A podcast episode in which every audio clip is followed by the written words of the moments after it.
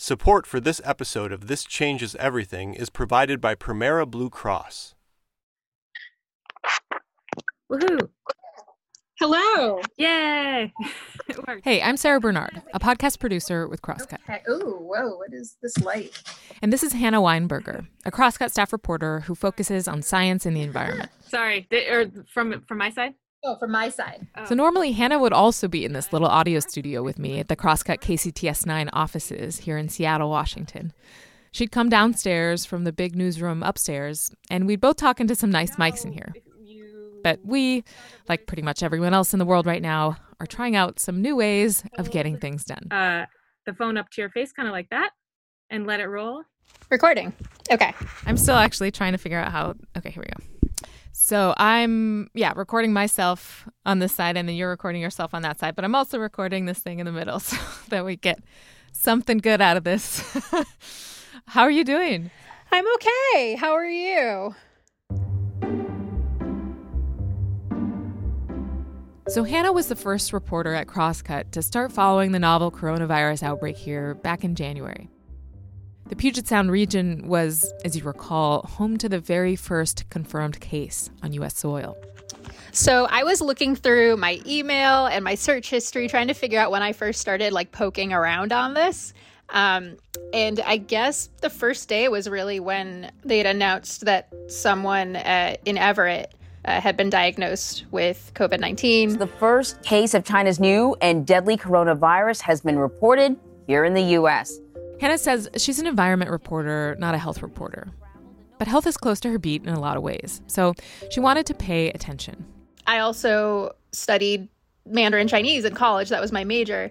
Um, so I'd been, you know, kind of watching what was happening overseas, not knowing whether it would come here. Doctors from the CDC are now here in Washington state monitoring this situation. They we knew it was going to come into the United States at probably some point. It just happened to be Washington state, the first place to see it. I remember that things got really bad over uh, the Lunar New Year.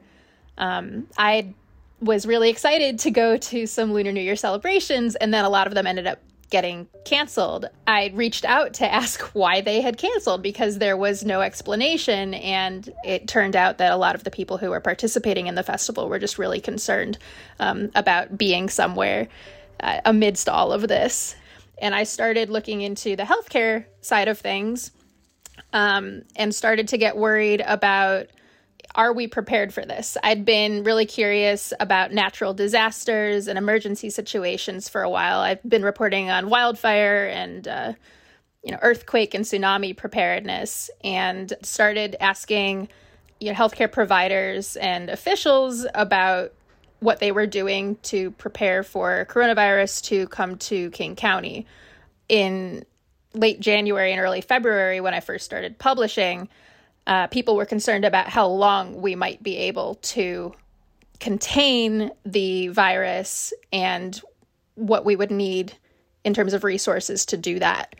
Uh, so I started getting really concerned just as a person and kept reporting on things that didn't have to do with coronavirus. But over time, that just started to be the thing where it started consuming everything else.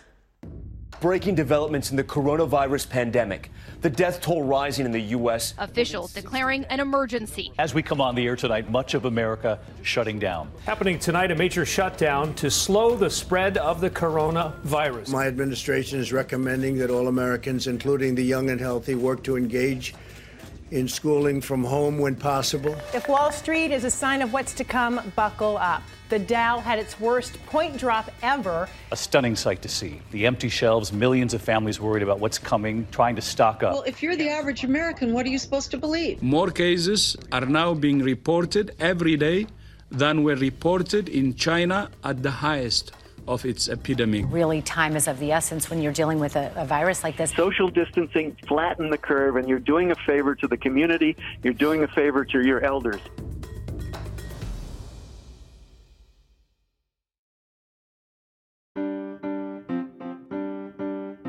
I'm Sarah Bernard, and this is This Changes Everything, a new podcast from Crosscut about the new normal.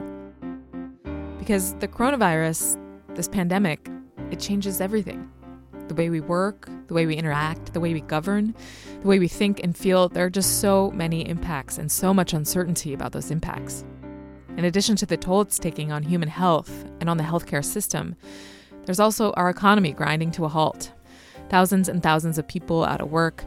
All of a sudden, it seems like we're headed into a major recession or even depression. And yeah, the phrase this changes everything has been used before in books and movies and movements, but we're pulling it out here again to point to the truth of where we are right now. This pandemic is changing everything. It really is. So, welcome to season one of This Changes Everything Coronavirus. Crosscut staff reporters, like those in every newsroom, are following this pandemic closely. And they're watching as it unfolds right here in Seattle, one of the epicenters of the outbreak. We're going to lean on those reporters to explore it here on the podcast as well. All the big and small and scary and weird ways it's impacting us. So, we're now months into this crisis. But in this first episode, we thought we'd go back and start at the beginning. The beginning, at least, for Seattle, when the first COVID 19 case showed up in the region. Reporter Hannah Weinberger had no idea how right she was to be so concerned at the time, a good six weeks before things really started to escalate. And Hannah isn't only one of the first local reporters to dive into the coronavirus story. She's also probably among the first people here to have to grapple with all the emotions involved fear, guilt, and a new kind of anxiety. Okay, back to Hannah.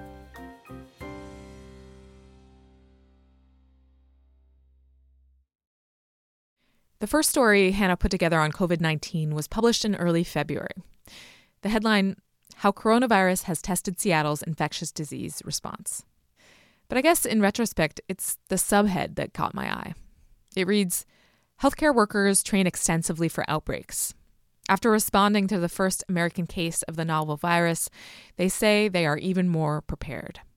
I mean, I think that maybe the first piece that you published on Crosscut about this was was about this sort of "Are we prepared?" question, and certainly um, people you were talking to about this, they were saying, you know, we do drills on this, like this is part of our work, right? Like we are prepared. You know, we're prepared, but a lot of people were sharing with me that they were concerned, despite feeling like they knew what to expect or feeling like they had practiced what to do in certain situations. Um, there was a lot of anxiety, or at least um, apprehension, around how little people knew about how the disease or the virus operates. I, I was concerned personally, and I was talking with people who were thinking about this all day. And the first person that I interviewed in person for this was a doctor that I tracked down in infectious disease at Harborview, uh, Dr. Dr. John Lynch. And the minute he saw me, uh, he realized who I was because I'd had a phone call scheduled with him, but wasn't sure it was going to happen just because everything was so crazy. So I figured I should go to the hospital to make sure I talked to him. And I happened to run into him in a basement hallway, just like through Kismet. I'd been wandering the halls trying to find him and had no idea where he could be and was just really down and handing out my um, business card to any nurse that I saw. and then I just happened to overhear him talking in a hallway. And so he realized who I was and was like, oh my God, can I eat first? I haven't eaten in like a day. And I was like, what is he doing that he hasn't eaten in a day? Wow. Even without the virus being present in our community, or it could have been, and we just didn't know, people were already working that hard. Of course, now things are already getting tough enough in Washington state and beyond that healthcare providers are building a roster of emergency volunteers to help out in case of staffing shortages. And to be honest, it doesn't feel like a stretch to assume that things will probably be tougher by the time you're hearing this than they are when I'm recording this. For most of us, that assumption wasn't a given at all, even just a few weeks ago. But Hannah Hannah was pretty much worried from the beginning. I'm I'm not a public health expert. I'm not a medical doctor. I'm not even a regular health reporter. So I had a lot of self-doubt about whether my concerns were even merited. Um, but I remember one thing that really stuck out to me uh, when I was interviewing King County Public Health's health officer, Dr. Jeff Duchin, um, and some of his colleagues. I was wondering about how quarantine would work for people who had been identified through contact tracing to have come in contact with the uh, you know 35 year old patient who was the first case in the U.S. And they were saying, you know, people who um, were confirmed interactions with him um, and who needed a place to stay would be kept in, you know, a very specified and controlled quarantine situation, and the public health officials would bring them anything they need. But um, outside of that, people who were lower risk, people who were just traveling from China or Wuhan or or things like that, they were just getting contact information for people to call when they got to the airport um, and being told that if symptoms developed, they should call. And, you know, at some point, I think officials like Department of Health or, or King County Public Health were, you know, calling people to check in if they were super high risk. But it's like there was no enforcement of quarantine, there was no enforcement of isolation. And so I was thinking how do we how can we confirm this is working if we have no way to check in with these people like, how do you know who's developing symptoms or not? There's so much agency loss here. Um, and I didn't know if this was normal because I never reported on a situation like this before. And then a few weeks later, when it came out that there was um, community transmission outside of situations where officials expected it to be, as we learned more about how this virus operates, we at that point didn't even know who may have been exposed. Public health officials, of course, later confirmed that the virus was spreading throughout the region and had been for a while, silently infecting maybe thousands of people through this so called community transmission, which basically just means that the source of the infection is unknown. All we know is more and more people are getting sick because COVID 19 is so contagious. Hmm. Are our local agencies as prepared as they wanted to be or thought they were. Yeah, I think that based on what they knew about how infection worked, that their initial containment strategy was as best as it could be.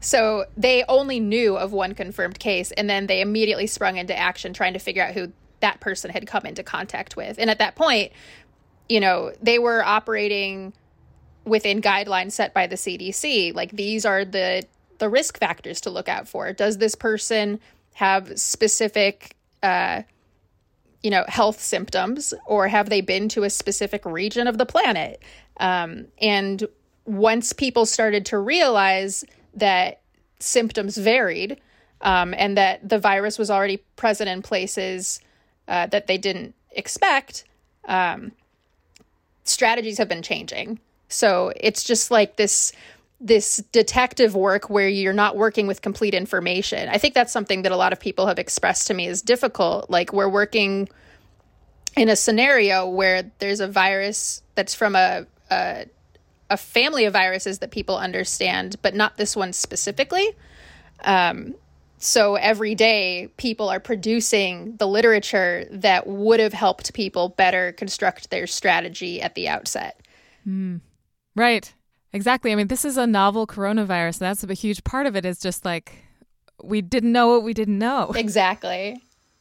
So Hannah kept reporting, kept following all the developments as they unfolded, each a bit scarier than the last. But at a certain point, she started to wonder if she was becoming part of the story. When did you start to feel a little bit sick? Uh, like a week or two after I had published my first piece on coronavirus health infrastructure impacts, uh, I started getting a cough and not feeling super great. And I, I mean, I tend to get a cold or runny nose like every few weeks in the winter. Like, yeah, that's just like how I end up operating. But this felt different. We'll get back to Hannah in just a minute. But first, a message from our sponsor, Premera Blue Cross.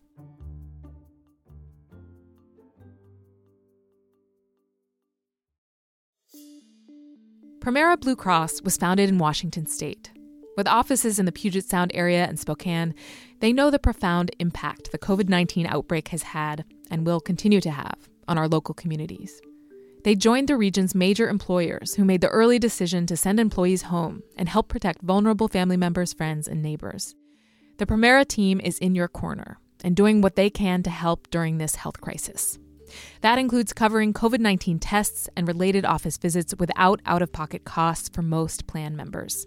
And they're working with the federal government toward free testing for all, regardless of health coverage.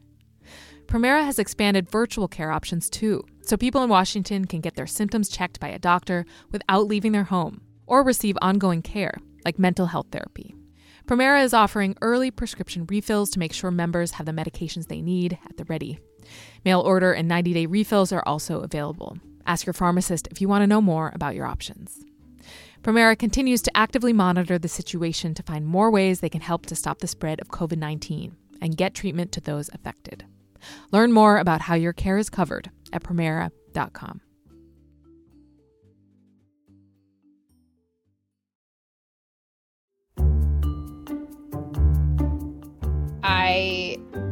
luckily was in a situation where uh, when I was sick, I was able to work from home. And I did that for a couple days and then felt a little bit better, but was still coughing. And at that time, didn't think that there was any reason for me to assume that I had coronavirus because I didn't have flu or pneumonia. Like, those were the big ones. And I hadn't been specifically to the Wuhan region. Um, so I was like, okay, this is probably just like a really bad case of bronchitis or strep or something. Um, and then I remember coming back into the office and seeing you like on your first day and being like, sorry, I'm coughing. I'm not sick. Yeah, yeah. Like if, if I thought I was sick, I wouldn't be here. And then I immediately went into a meeting where I just had a coughing fit and like had to excuse myself from the room. And I was like, maybe it's not done. And uh, ever since then, I've been working from home. Yeah. I think ab- after about a week, that was when people started saying that you could have low level symptoms and still have coronavirus.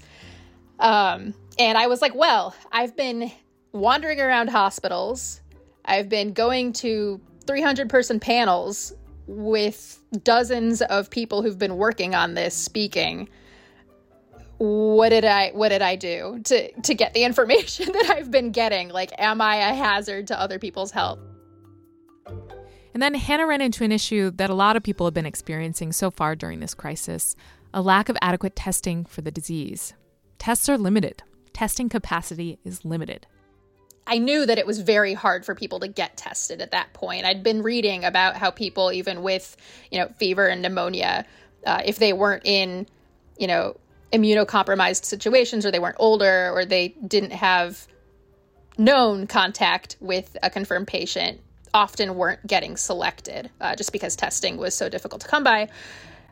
So, my medical care team told me that so long as I had any of these symptoms, I should work from home. And I was like, So, how serious of an advisory is this? And they're like, Well, we can't test you because you're not in a high risk group, whatever that meant. Of course, as we learn more about the virus, the definition of high risk group keeps changing. Consensus now is that you're at a higher risk for a more severe reaction if you're over 65 or have underlying health issues, such as chronic lung disease or diabetes. Hmm. you're asking to get tested and you're not able to because you're not in a high risk group. I was trying to be wary and not overreact and just assume that I had coronavirus, even if we didn't understand how it worked.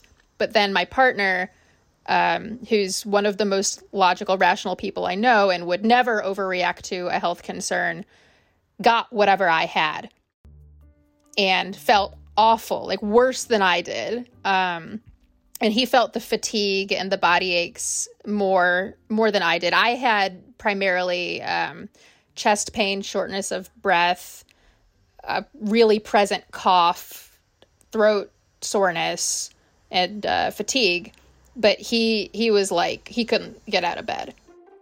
And he was like i'm pretty sure i have coronavirus. I want you to get tested. I want myself to get tested. I'm pretty sure you gave it to me. And i was like oh now it's time to panic. Thanks for the permission. Yeah. Uh whoa. We we both called our doctors on the same day and his his medical care team also told him to stay home. Okay so neither to this day neither of you have been tested we couldn't get tested. I guess how do you feel? How did you feel? How do you feel about not knowing? Not knowing whether you present a health risk to other people is like excruciating. I I do not want to be the reason someone's grandma dies. I don't want to be the reason that healthcare providers can't give sufficient care to everyone uh, under their watch.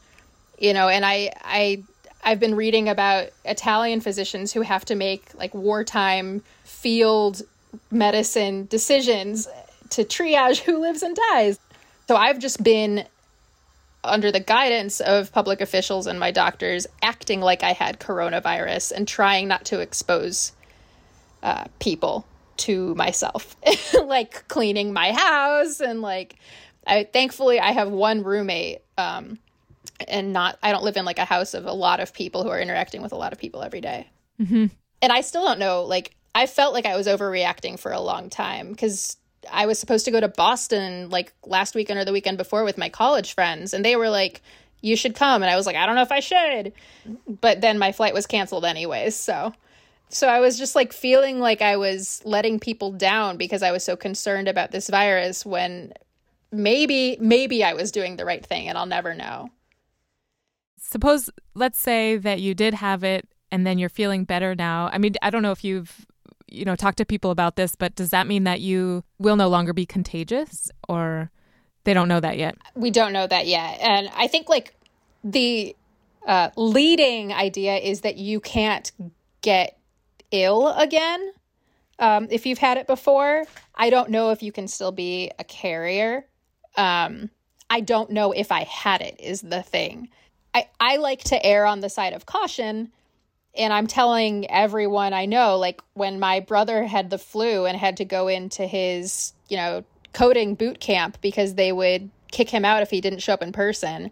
I was like, see if you can do it remotely. I don't care. And he was like, it's just the flu because it hadn't hit Ohio yet. And now Ohio's in a major lockdown. I've been really, wor- I've been worried and people have been telling me like, it doesn't matter. And then now everybody else is like, oh my God, it matters. We've hit what people are telling me is like the acceleration phase of a pandemic, which means that like right now we're doing mitigation. We're not doing containment anymore. The virus is out there and we haven't tracked it well enough to know exactly where. When it's at this point, um, everyone, even if they're feeling sick or not, is told to just stay away from other people because they don't know.